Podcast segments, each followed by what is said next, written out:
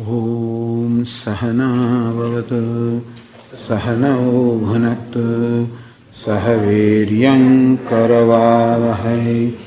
तेजस्विनावधीतमस्तु मा विद्विषावहै। ॐ शान्तिशान्तिशान्तिः ॐ पूर्णमदः पूर्णमिदम्। पूर्णात् पूर्णमुदच्यते। पूर्णस्य पूर्णमादाय पूर्णमेवावशिष्यते शान्तिः शान्तिः शान्तिः।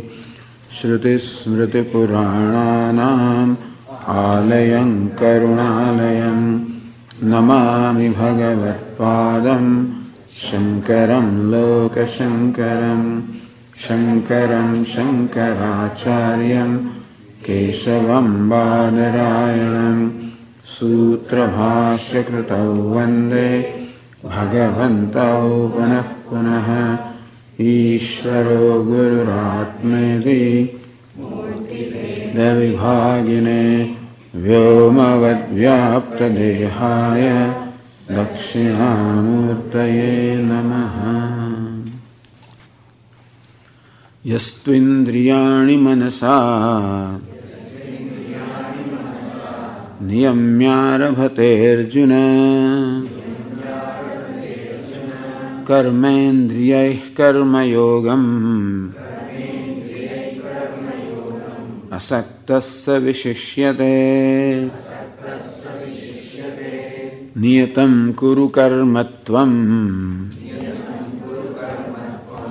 त्वम् कर्मज्यायो ह्यकर्मणः शरीरयात्रापि च ते। न प्रसिद्ध्येद कर्मणः।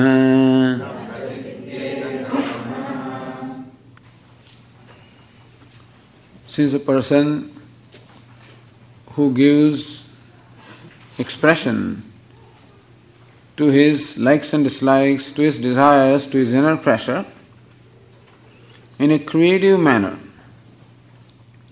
not just giving vent to one's desires or likes and dislikes to satisfy the likes and dislikes, because more we satisfy them, stronger they become. So we want the likes and dislikes to slowly get exhausted. So we gain antahkarana shuddhi, purification of mind, so that the happiness which is our own nature becomes manifest. Progressively becomes manifest. The extent to which we become free from likes and dislikes, to that extent we experience happiness. So that is an immediate result. Therefore Lord Krishna says, Niyatam kuru karmatvam, may you perform the action that is meant for you. Meaning, may you perform your action that in the spirit of duty. May you perform an action which is appropriate in a given situation. May you play your roles properly. In every situation, a person is required to play a given role. And play the role well. Just as in a play, a person plays a role according to script. And so also in your life, you play different roles that you're called upon to play. The husband or wife, mother or father, son or daughter, a subordinate or superior, a master or a servant, a seller or a shopper, whatever the role is, a commuter, a pedestrian, whoever you are, every can every every action can there is always a way of performing an appropriate way of doing everything. As we were say, reminding about what Abdul Kalam was saying, that when people walk in the streets in India, and there is a way of that you are a pedestrian, you are a citizen. Yes, also is a role. You see something lying in the street, if you see something, you know, garbage, pick it up and throw it in the garbage bag. No, somebody else will do. No, that is not right. So you are a, there is a role as citizen also. Thus, every situation involves a certain kind of a role and therefore an appropriate response. What that appropriate response is, is what a person himself or herself has to decide. In the Vedic times, as I said, a certain amount kind of actions were to perform for which guidance was available. Now the life has become much more complex. Those days life was very simple. Things that people were required also were simple and pretty well sort of determined. It was village life and agricultural society, extended families. Life was simple. As Swamiji would say that uh, today you know within a second what is happening in you know uh, 15,000 miles away. Those days you would not know what is happening 10 miles away because you know the input was very little. Ambitions were not there because there was no scope for ambition. That being the, life was simple. And therefore the roles were more or less determined, and therefore Vedas could tell you what to do. Right now, if somebody will tell us what to do in every, you'll require a huge Vedas, you know. What all would you require? Big manuals you'll require. That's why we need to be educated, that's all. And education is of two kinds. One is, of course, education of the sciences or the material things. Also, education in terms of a sense of responsibility. Karmanyavadhikaraste, it is a responsibility to perform the action appropriately. As a human being, if you're not a human being, then Lord says, I have already made decisions for you how a cow would function herself, or a dog or a cat. They don't have to worry about it because they act according to their instinct and then they're automatically in keeping with the order. So, what is meant by an appropriate action on our part is that action is in keeping with the prevailing order, the order of dharma, the righteousness. Which order is taught to us in a form of different values. Like ahimsa, non-violence is a value, honesty is a value, fairness is a value, charity is a value, compassion of course is value. So these are the values that are taught to us. So if you cannot, if nothing else, this is what you can do. Sometimes it is difficult to decide what to do. What's the right thing to do? Sometimes you don't know. Swamiji, should I pull this? I'm, I'm, a, I'm a physician. Critical care. Should I pull the plug or not? I mean, there are situations which are not black and white, very grey situations may be there, and there may not be very clear guidelines. It's possible. Because after all, we are limited in knowledge that we don't know. In those kind of situations, of pulling the plug is right or not only God knows, you have to be omniscient. You should know all the karma of that person and what the destiny is and when actually destiny gets over, etc., etc. There's no way that we would know that. These debates will ever go on, you know, because we are not omniscient. In situation like what would you do? All you can do is to make sure that your attitude is right. Whatever action you take, you take for the well-being in the best of your understanding or best of your knowledge. You do what you do for the well-being of the person to whom you are doing something. And therefore, in every situation, what is in your mind is the well-being of the person with whom you are interacting. You don't exploit somebody, you don't take advantage of somebody's shortcomings or weaknesses. You don't want to cheat somebody. That's called dharma. That the means will not be compromised for the sake of the end. Even if there is a desire and you want to achieve a certain end, which may be fair, but still, in the process of achieving that end, you will not sacrifice the means. So you have legitimate means. Your desires also should be legitimate, and the means also should be legitimate. What is meant by legitimate desire is if you desire for money, well, I mean, you know, you should not desire for somebody else's money, for example. Desire for money is all right.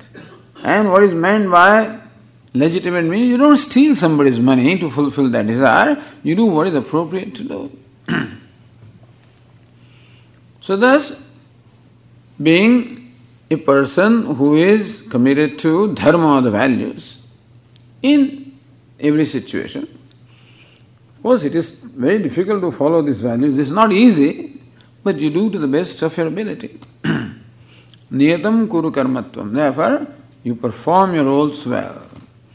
And as you say in the morning, the spirit is that of duty. That I have a duty to perform in every situation. a given certain response is expected of me in every situation. And I try to display or give the response to the best of my ability.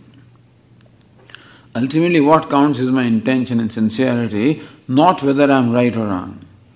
We cannot insist that we can be right in every situation. It is possible that we may make mistakes, meaning that our decisions may not be right because our knowledge is limited. What can be right, what is under our control, is our intention. With what intention I am doing it, that's I can certainly control, and that is quite in order. That is what is expected of me.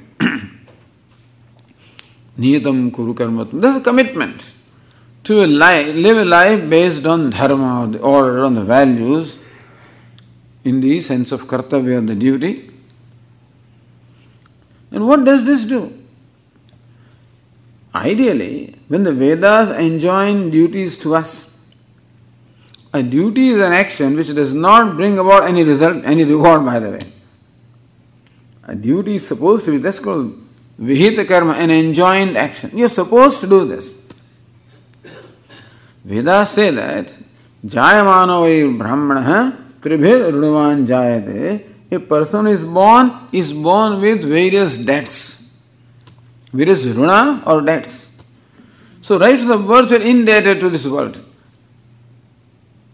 Indebted to my parents for giving me birth, giving the gift of this body.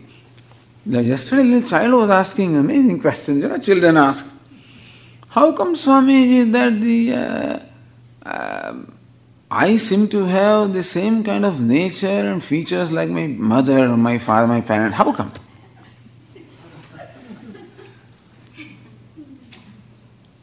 That shows that your parents have contributed to you. Of course, my answer was if you sow a lemon seed, what will be the product? Lemon. If you sow a mango seed, what's the product? Mango. So, the, the outcome depends upon what the cause of the seed is. So, you are the outcome, your parents are the seed. So, what do you expect, you know? Something like that. But anyway, thus we possess what we do because of the parents, and they because of their parents, and thus all the ancestors have something to contribute. So it's one runam or one debt that we have. Therefore, when we perform duty towards our parents, we are not obliging them. You understand? We are already obliged, we are returning the favor. It's not that we are doing a favor to them.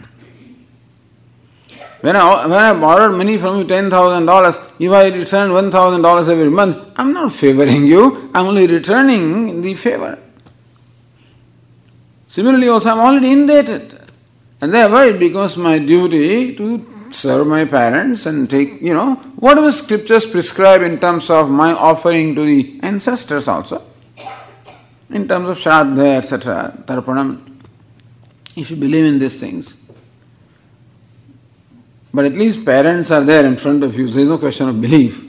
Parents are there, older people are there, you know, in the family, and so it becomes the duty of the younger ones to take care of them. When we are growing up, we are receivers. Child is receiver. And the parents are givers. When parents grow old, they become receiver and child becomes giver. You know, the roles are, are uh, reversed. At that time, the child says, "Oh, you know, look at this. Look at my father, Swami. You know, he keeps talking and talking and talking. You know, does he forgets everything? Doesn't take his medicine? This kind of complaints. Do you remember when you were growing up? You were always talking all oh, that pan, pan, pan. You were doing. You know, they put up with this. You never took your medicines. They gave you the medicines. They did all this to you. So they keep me awake. I mean, you kept them awake also when you were, you know. Anyway, what I'm saying is that the rules get reversed. And what is what was a receiver one point becomes has to become a giver. You have to grow to that point. Anyway, this is not a lecture for but the point is what is called obligation duty. It's called obligated duty. That's a nice translation. Vihitaka obligated duty. Duty is to return the obligation. We are also indebted to uh, the teachers, the sages. Rushirunam, Pitrunam, Rushiranam. Rishis means sages have contributed to this storehouse of knowledge. And all the teachers and all the thinkers of all the world. And therefore we can talk like this as though, you know, we are all, you know, so well knowing, but everything is right there. All these, you know, so what all our sages have done, not only Bhagavad Gita is there, there is a Bhashya there, and Tika there, and this is there, and not only that, but teacher is there who also explained all of this to us.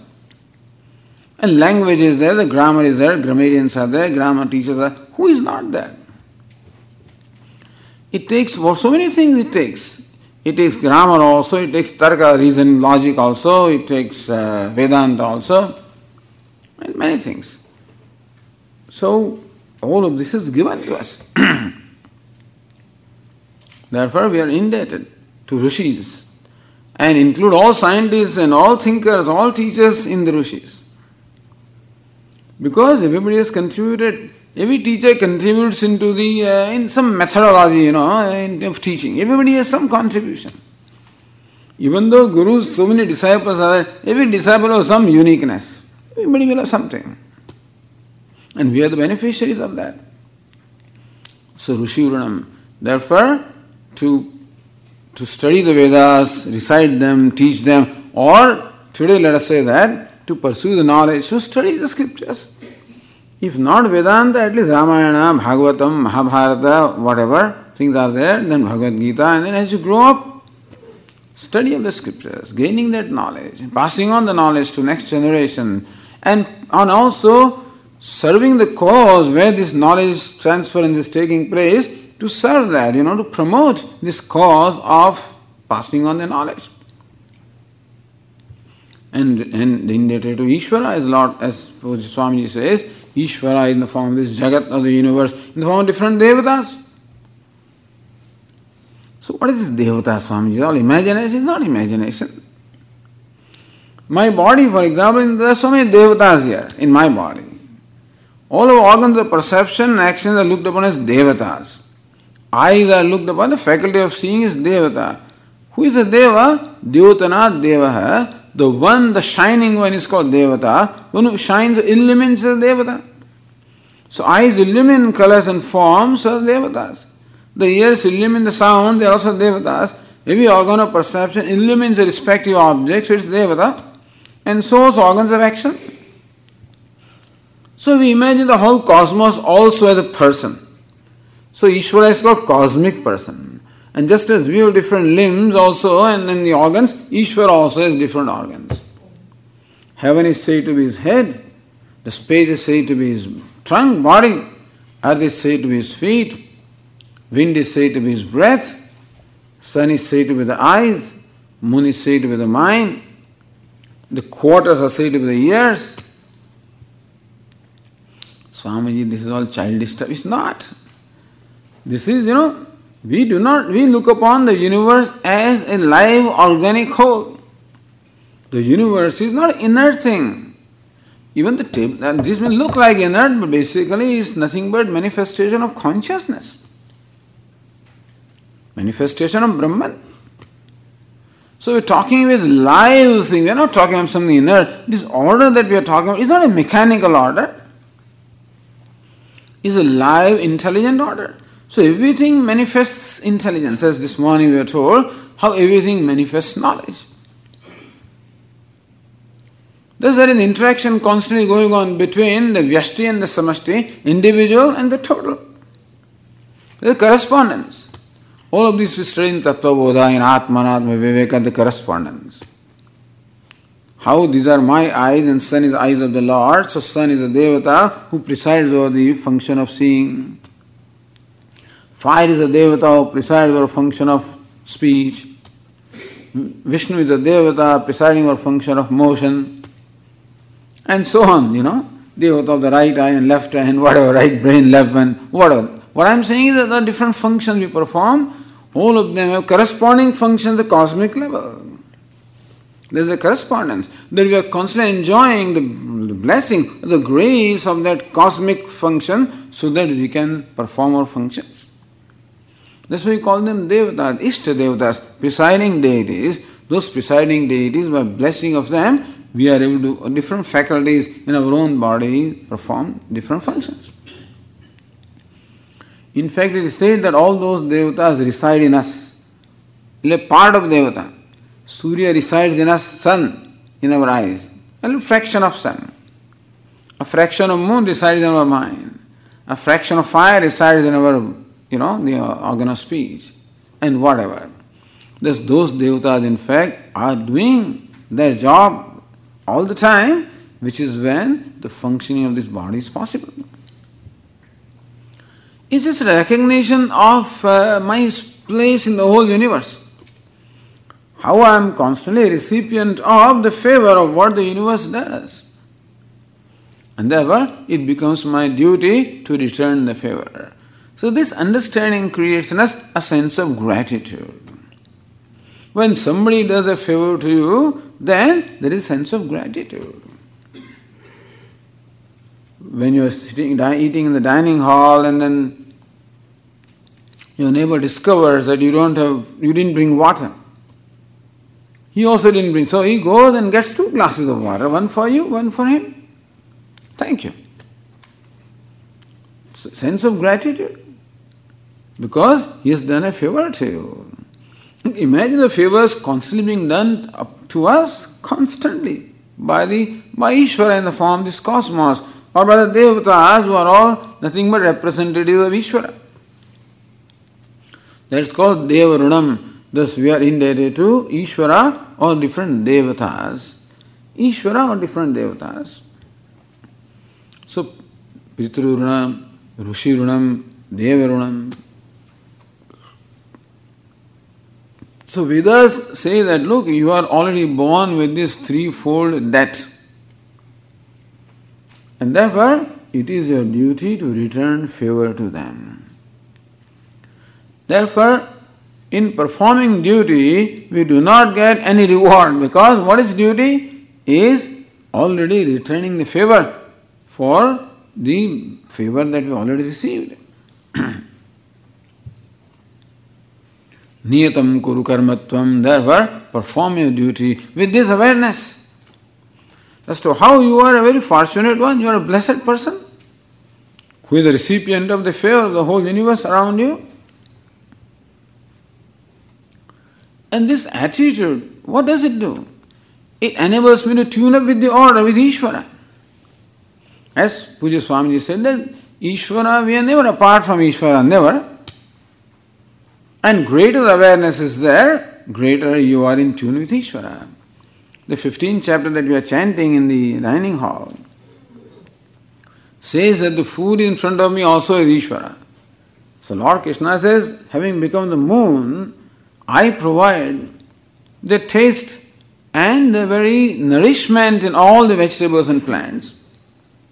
So, the taste and nourishment, I become your food. I am the very digestive fire in your stomach. I am yourself. So one who is eating also is himself.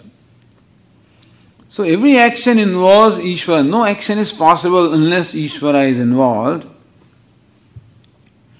More aware we become, more sense of gratitude arises in us, and that is called devotion. Then you, you feel really gratified. You want to return that favor. That's the concept of duty. Niyatam kuru karmatvam. Therefore, Arjuna, perform your duty and do it well. and this enables us to tune up with Ishvara. And that's what brings about inner purification. So this becomes bhakti. When actions are performed this way, it is my offering to Ishvara, that's devotion. Next verse will tell us that. Karmajjayo hyakarmanaha. Here Arjuna, at any rate, performing an action is always better than being inactive referring to Arjuna. That Arjuna wanted to withdraw. And many people also, we don't have this confusion today, but in the olden days, had the confusion that karma always binds you. And they avoid it. He says, no, karma jayo hi karmana. Performs of karma brings about antahkarana shuddhi, purification of mind. If you don't perform your duty, then you are missing an opportunity of bringing about the inner purification. Thus, every situation gives me an opportunity to provide an appropriate response, which response, when done properly, becomes a means of inner purification or my self growth and thus directly contributes to my happiness and a sense of fulfillment. Karmajyayo karmana. So perform the karma properly, then there is this antahkarana shuddhi. You become free from the pressures of likes and dislikes. You come in contact with your own self and you experience, you become happy with yourself. If you remember, we said on the very first day in interaction, how I am the problem and I am the solution. I become the problem to myself when I do not perform my duties or actions in the spirit of Karma Yoga. And I become the solution when I perform the action in the spirit of yoga. How do I become solution? We said the problem is the one of sorrow or sadness or grief. And how do you solve that problem of grief? By eliminating those things that cause me grief. What are those things? Attachment, raga, raga, dvesha, likes and dislikes. The only thing that causes me sorrow or unhappiness or grief is my own likes and dislikes, which bring about desires, bring about expectations. And when my expectation is not fulfilled, I become unhappy. And therefore, Removal of ragadveshas will lower my expectation, lower these disappointments, lower the grief, and thus I will discover a peace with my own self. I can become a solution. So I can live a live. So Lord Krishna is teaching us a way of living by which we become the solution to ourselves. Therefore, karma jyohya karmana, performing karma is a great opportunity to you to bring about inner purification, to become free from ragadveshas, to become free from grief and sorrow. And actually, you become a better, you, you become more effective person also. A karma yogi, meaning a person who brings about antahkarana shuddhi or purity of mind, you become, you know, in fact, a better uh, performer also. Because after all, your performance depends upon the, the decisions that you make. Your decisions depend upon the clarity that you have. And clarity depends upon the purity of your mind. If your mind is pure, you are more objective, you are more clear, your understanding is better, your decisions are better, your performance is better. So we teach these even for the management people. So look, this is the right way of managing you manage yourself properly, you become more effective manager of others also. so Lord Krishna said at any rate, performs of action is better than not performing.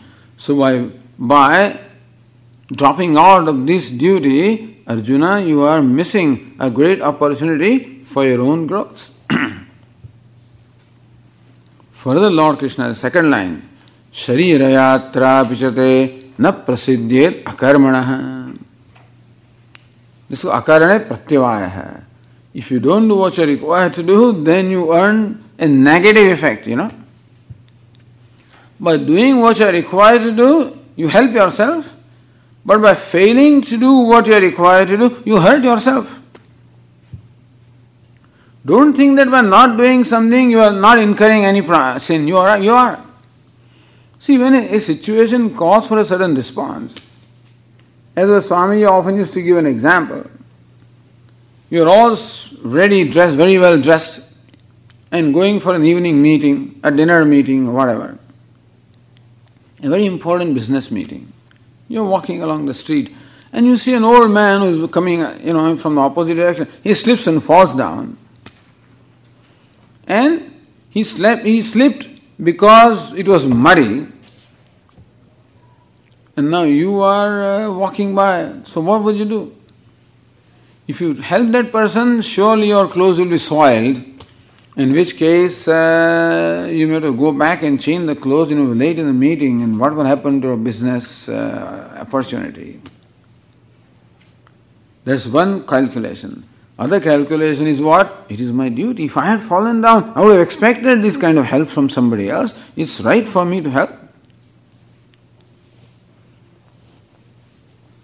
So suppose you walk away, leaving that person, is his prarabdha. That's what how India people say. That is his prarabdha. People actually do go when they go to see some people suffering, you know, with uh, illness, and they go to hospital and they say, you know, these are all prarabdha.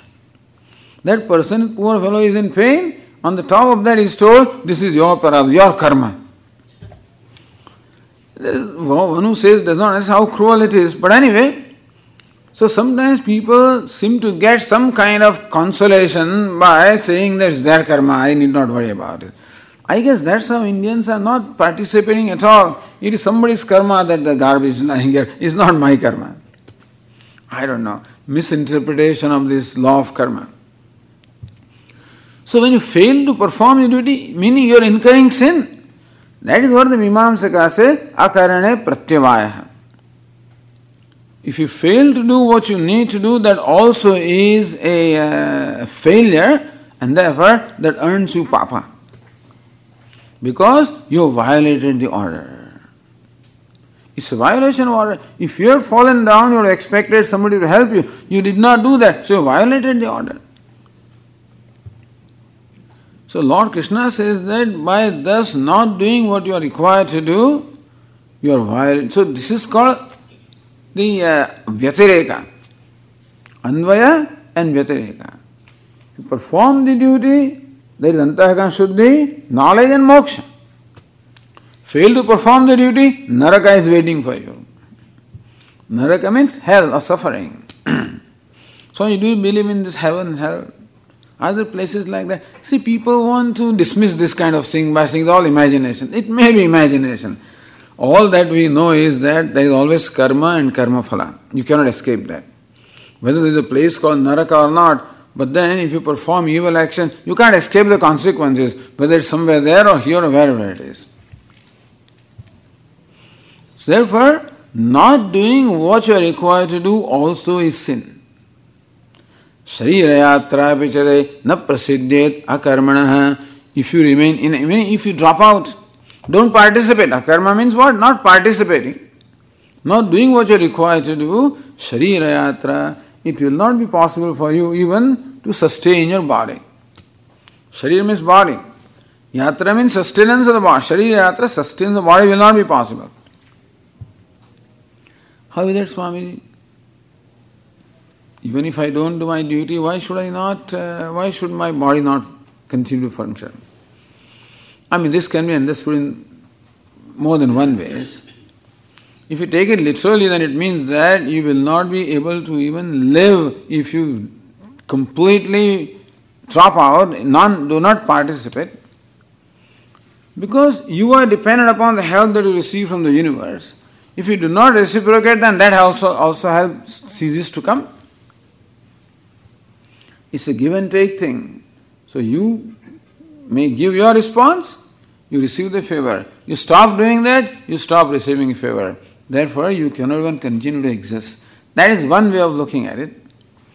Other is that even if you survive, suppose you don't die, your body continues, but you are not a human being anyway, mean that the purpose for which you are the human body is to achieve the goal of your life, which you are not going to be able to do.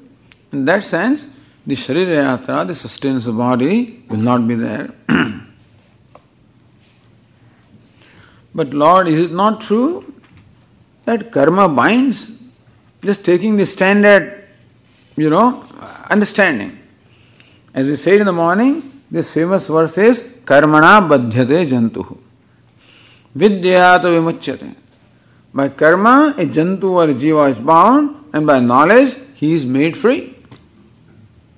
So Arjuna therefore would think that Swami, well, Lord Krishna, why should I not pursue knowledge? Because that alone can make me free. Performing karma will bind me.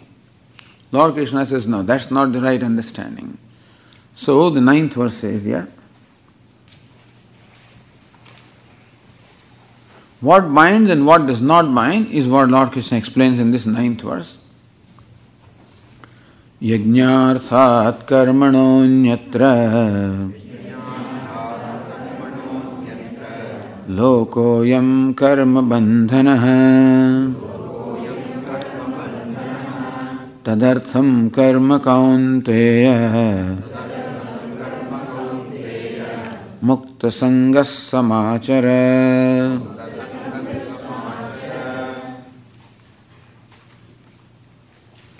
So karma bind that is true also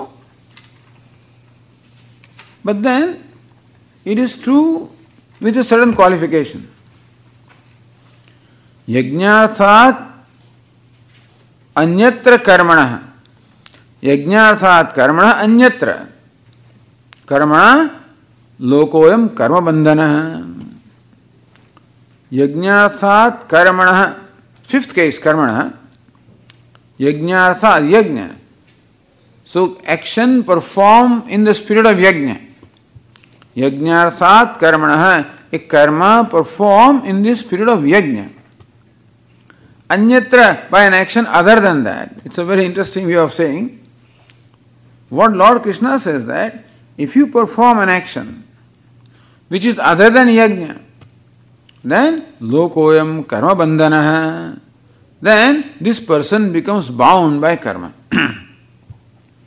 कर्मणा बद्धते So person becomes bound by karma when a person performs an action which is other than yajna. You know what it means? It means that you become liberated if you perform action in the spirit of yajna. So this verse says a person becomes bound by an action which is other than yajna. Which means that you become liberated if you perform the action in the spirit of yajna. So now, how does Shankaracharya explains the word yajna? How does he explain it? We said earlier how Lord Krishna provides a very broad meaning to the word yajna. Traditionally or conventionally, yajna means a fire ritual, like the one you saw in the morning, you know, in the Homa building, where fire is kindled in an altar. You invoke the devatas, you make the offering. Indra is swaha, prajapate swaha, aditya swaha. Whatever Indra is a devata, or Prajapati is a devata, Aditya is a devata, you invoke that devata in the fire. And you apparently are throwing something in fire. To, it, to an onlooker, looks like he's throwing things in the fire. But in fact, you're making an offering to the devatas because now the devata has been invoked in that fire. so, do you believe all this? Does it really happen? So, these are the matters of belief. There is. Uh, matter of belief means this is what the scriptures say that if you recite this mantra in this manner, then you're invoking the Devata. And when you make the offering, the fire is not just turned to ashes, that is an offering which goes to Devata. Two ways you can look at it. Either Devata is there in the fire, he is consuming that, or fire is a messenger who delivers this food to the Devata, offering to Devata. But this is our belief anyway. That's what the Vedas teach. And this was the way of worshipping in the Vedic time. So, how did you worship Ishvara? You worship Ishvara through worshipping different devatas. Who are the devatas? We just explained to you. Just as the devatas in my body, so also there are devatas at cosmic level. Indra, for example, is the presiding deity of strength, of the arms. So Indra can be said with the arms of Ishvara. Vishnu is the presiding deity of legs of the motion. Vishnu can be said with legs of Ishvara. Fire is the presiding deity of speech, so fire is the speech of Ishvara. Thus, by invoking those devatas, you are invoking Ishvara actually, because as Swami said in the morning, when you touch my little finger, you are touching me only. So, whenever you touch anything, any part of my body, you are touching me. So, also, whenever you invoke any devata, you are invoking Ishvara. And so Ishvara is invoked in the form of those devatas, offerings are made. So this was a way of worshipping Ishvara in the Vedic times. Those days we did not have the murtis or the vigrahas. That came later on. In the Vedic times, there were no temples that I know of. And so there were no vigrahas, statues, murtis. Statue is not a good word, nor idol, but some murtis. Those days worship was in this way. So Lord Krishna used the word. So in this worship, what is the most important part is that we are making an offering to Devata. And so this is the Devatodeshana. By keeping the Devata in the mind, you offer the havish or the, the material into the fire so therefore in this yajna, the offering is the main part. Other things are there, but the offering is the main aspect or the main spirit of yajna. So Lord Krishna means to say that any action performed in the spirit of offering can be called yajna. So the word yajna need not be confined to the convention of fire sacrificial ritual, but any action in which the spirit of self offering is there, that action becomes yajna. Otherwise, if yajna alone is, is, is liberating us, and every other action binds us, you know. If word yajna is meant as that conventional yajna, every other action binds, then what happens? Yajna you do in the morning or evening, rest of the day you're doing some other action, they will all bind you. But no, yajna is the spirit of offering. So any action performed other than spirit of offering binds you. Normally, spirit of offering is translated as nishkama karma, selfless action. Meaning action performed with an offering. Action performed in the spirit of contribution, self offering. So, thus, there is a self centered action where I perform an action in the spirit of a consumer or I have the choice to perform the very same action in the spirit of a contributor. Therefore, yajna can be understood as spirit of contribution, spirit of offering. So Lord Krishna says that niyatam kuru karmatvam, whenever you perform your duty, whenever you perform your roles, whatever actions you perform, it doesn't matter what that action is. Wherever you are placed, Therefore, there is no superiority or inferiority in action. A king performs a royal action and then a servant performs his action or her action. There is no superior or inferior in action. Each action is a noble action. King has his own prarabdha, therefore he is placed in that situation. I am a servant, I am my prarabdha, it has placed me in this situation. I need not look down upon myself because I am performing a menial action and uh, he is performing some greater action. What makes the action great or lowly is the attitude with which the action is performed. Thus, every action is noble action when performed with the attitude of offering. Who's offering? Offering of myself. Self offering. And any action becomes a menial action when it is performed as a consumer. So a king also, as long if he functions in the spirit of consuming,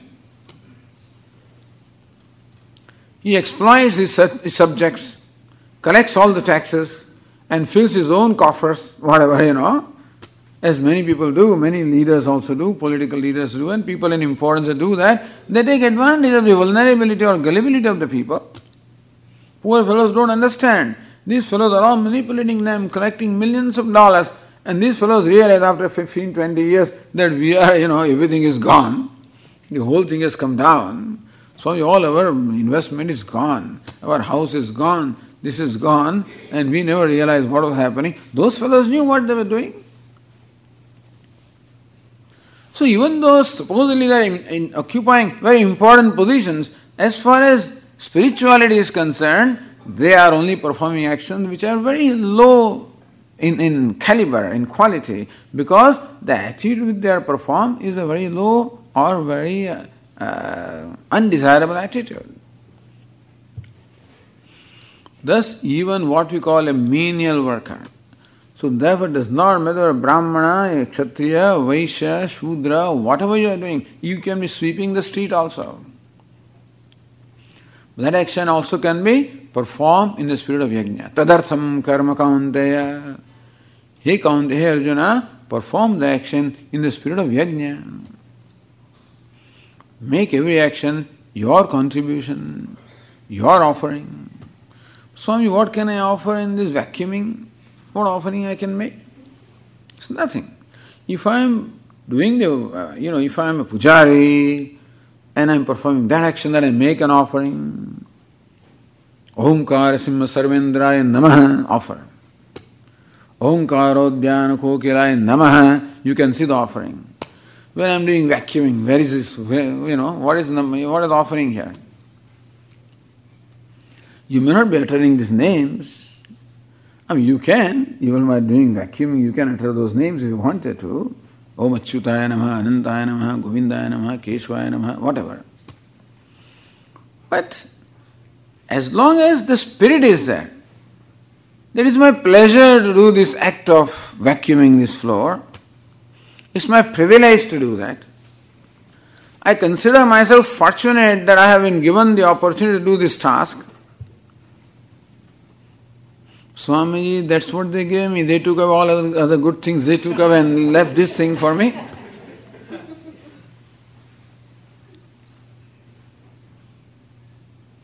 Doesn't matter what you are doing.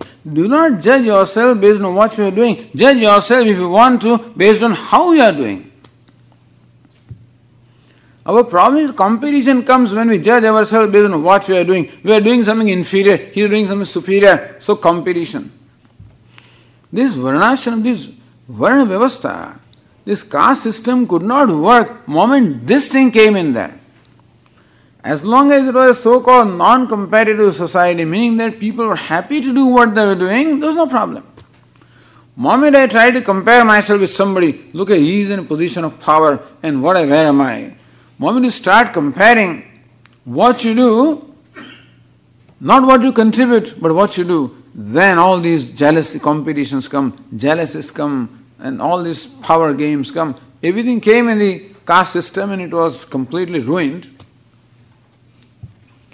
Otherwise, the system is beautiful. When you come to Gurukulam, you know, what does it matter? Whatever, uh, whatever role they give you, in the morning people go there happily. For what? For cutting vegetables, peeling this, that, you know. At home they may not have probably even lifted a knife in their hand, you know, but here they do that.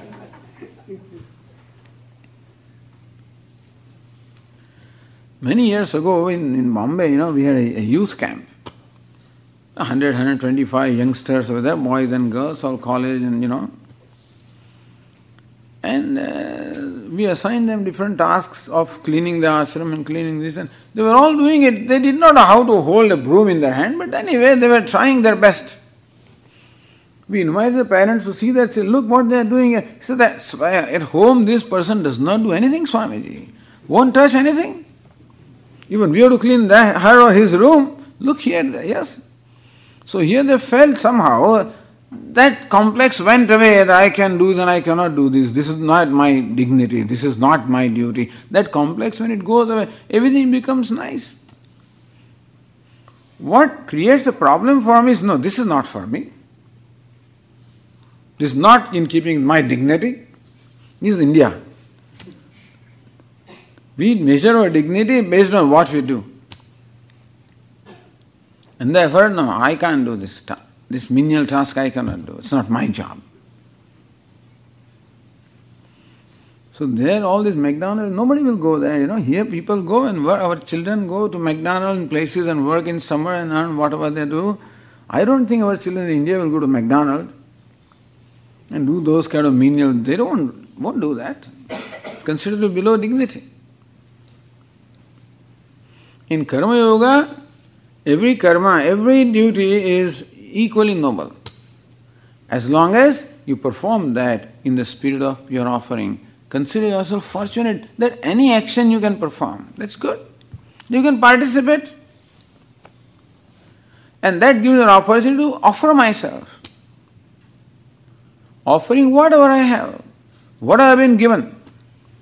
Some skills I am given, some knowledge I am given, some abilities I am given, an opportunity I am given, make the best use of it.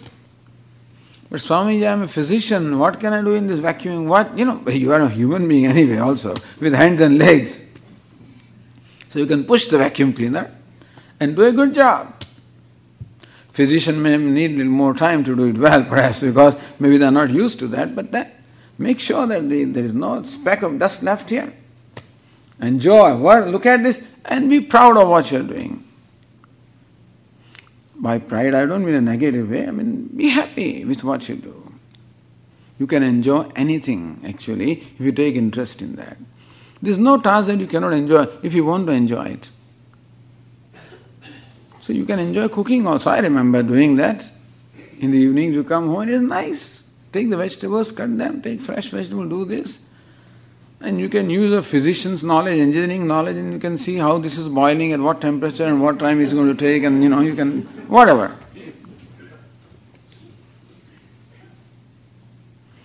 Sometimes, in spite of all your technical knowledge, things don't work also that in the cooker you put this dal and rice and things like that, to make khichdi, and then you uh, you are instructed to do in a certain way. You try to do that, and I don't know whether heat is too much. What happened is that before any whistle started coming, first whistle along with the steam, rice and dal also started going. I never seen that at home, you know, and I didn't. How does it happen? That also can happen. But Everybody has been given something. Everybody has some uniqueness. Contribute that. So that's called yajna. The whole life can become yajna. Every action can become an opportunity to make an offering of your physical strength, your emotional strength. You can offer your kindness, you can offer your love, you can offer your prayers, Sarve bhavantu sukhina, sarve santu niramaya. Pray genuinely. That's your offering. If nothing else can be, Swami, I am lying in the bed, what can I offer? Pray. Pray for others.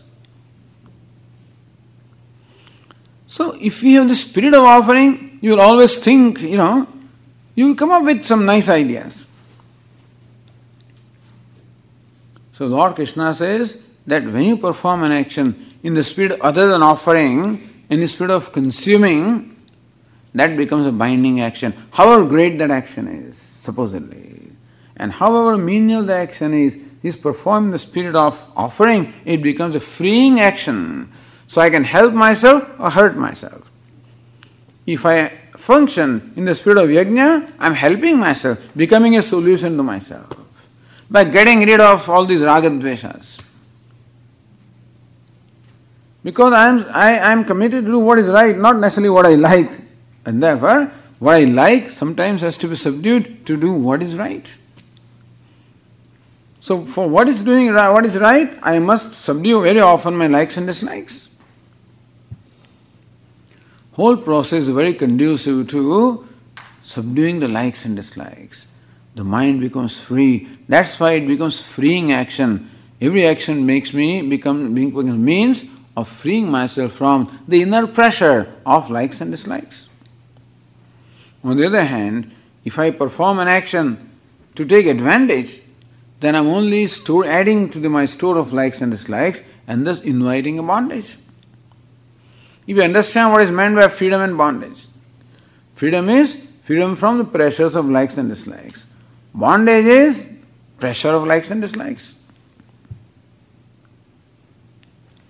तदर्थम कर्म कौंतेय मुक्त संग समाचार हे कौंतेय तदर्थम कर्म करू सो आदि Shankaracharya says there explain the word yajna yajno vai vishnu there is a statement in the vedas which says yajno vai vishnu meaning of the word yajna is vishnu vishnu means all pervasive lord means ishvara so yajna For, for the purpose of yajna, meaning that for the purpose of offering to Ishvara. So perform your actions as an offering to Ishvara. Which Ishvara Swami? Where is easy. In the fire altar I can make an offering, this altar I can make an offering. Where is Ishvara? Where, where do I put my action? What is the Ishvara? And therefore, what is the Ishvara? Carpet also Ishvara. And therefore, when you're vacuuming, treat it as Ishvara. Respect. Treat the carpet with respect. Don't kick it. Don't leave it dirty. Respect it. Respect everything. Respect your shoes, don't throw them like here. Respect the door, don't bang them. You can respect everything. This man comes to a Swamiji Mahatma, you know, and Maharaj, he comes and sits down very obediently, says, Maharajji, please give me the Upadesha, teach me about Ishvara. He says, first of all, your shoes you're thrown that way, put them properly. when you came in, you banged the door, you seek pardon of the door. Because Ishvara is everywhere. You want to learn about Ishvara and you are insulting Ishvara anyway in different forms. So, how respect for Ishvara or devotion of Ishvara can manifest in everything that we do. Respect everything. All these sneakers, you know, they are all lower way people are just piling them up through here and there. Put them systematically. Put your shoes systematically. Respect water, don't waste it. Respect paper, don't waste it. Respect everything, don't waste. Use it properly. Use consume minimum. Aparigraha, do not keep more than what you need.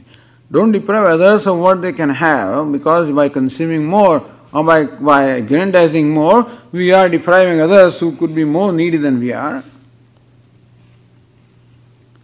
So all these values automatically come. They, are, they, they, you know, they become part of our life. Then you are a devotee of Ishvara.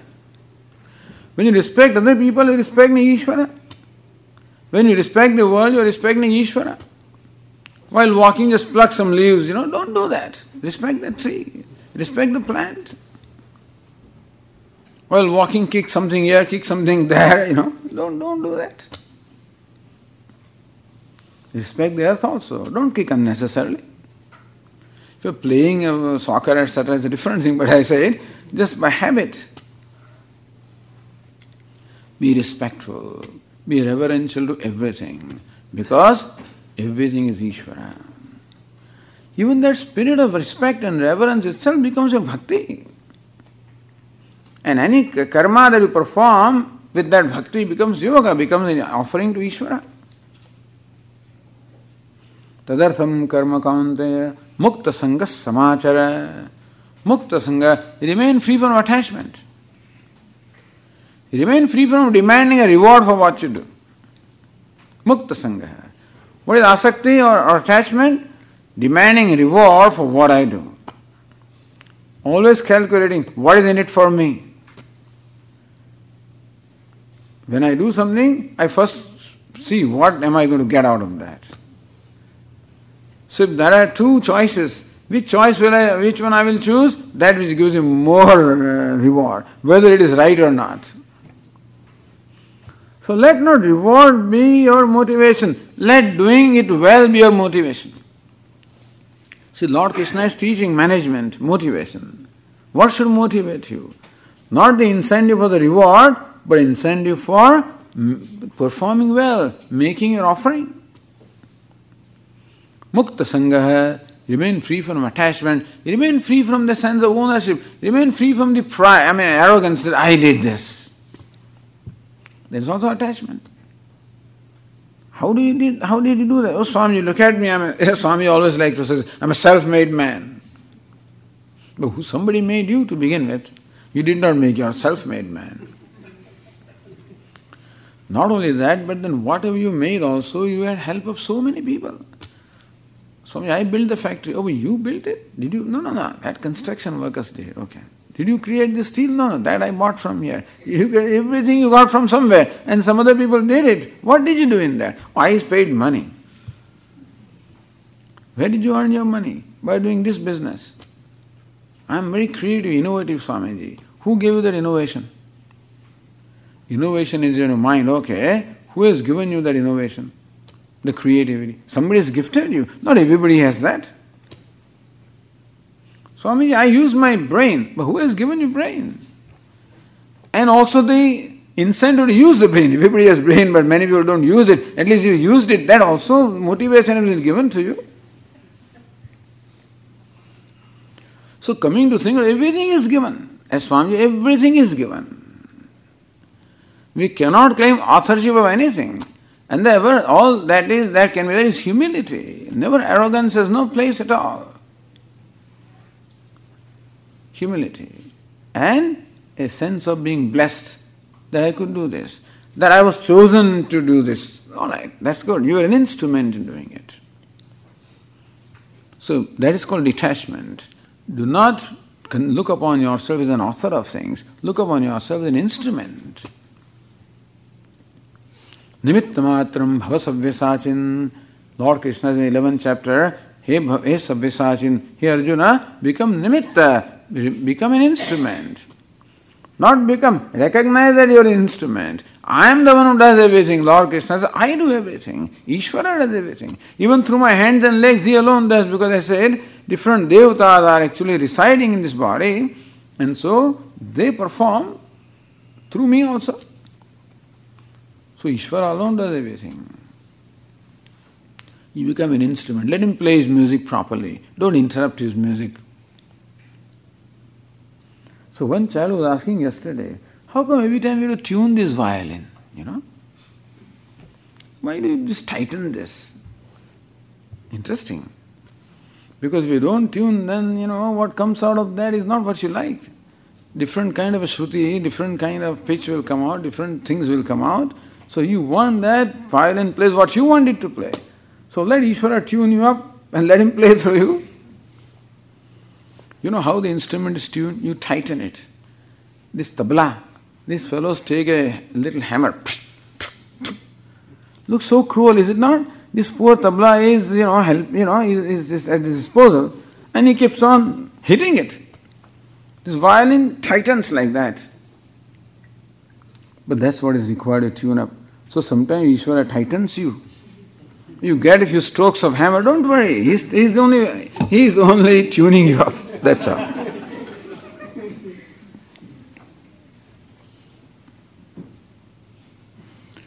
All this is possible only when there is devotion to Ishvara. When I'm surrendered to Ishvara. And I'm happy in doing that. Tadartham karma kaunteya mukta sangha samachara samyak achara. Whatever we do, we do it well. That every action we done well, every action have your signature. So person knows who has cooked the food today, you will know. If the food tastes like this, oh, who has cooked it? Or tastes like that, I know who has cooked it. You know.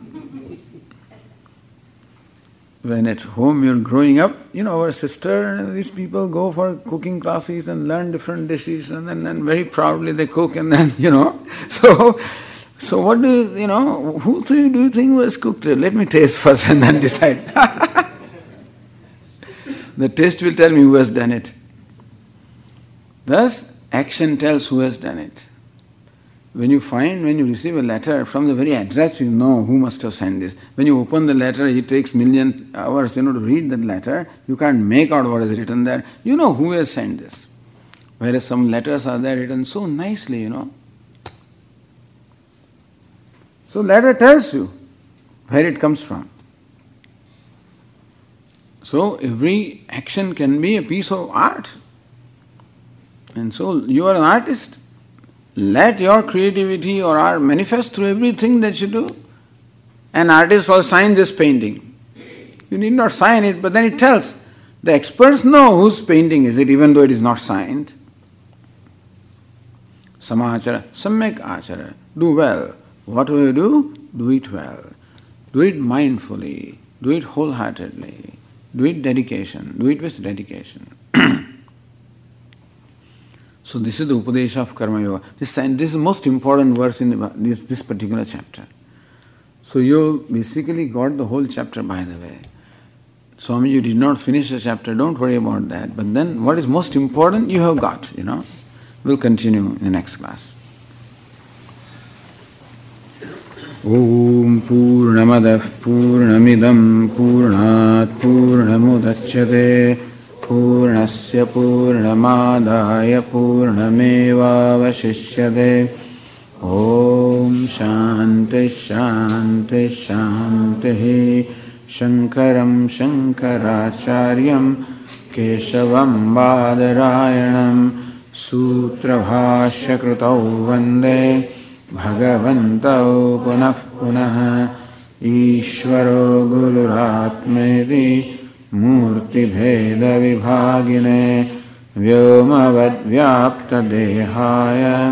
दक्षिणामूर्तये नमः।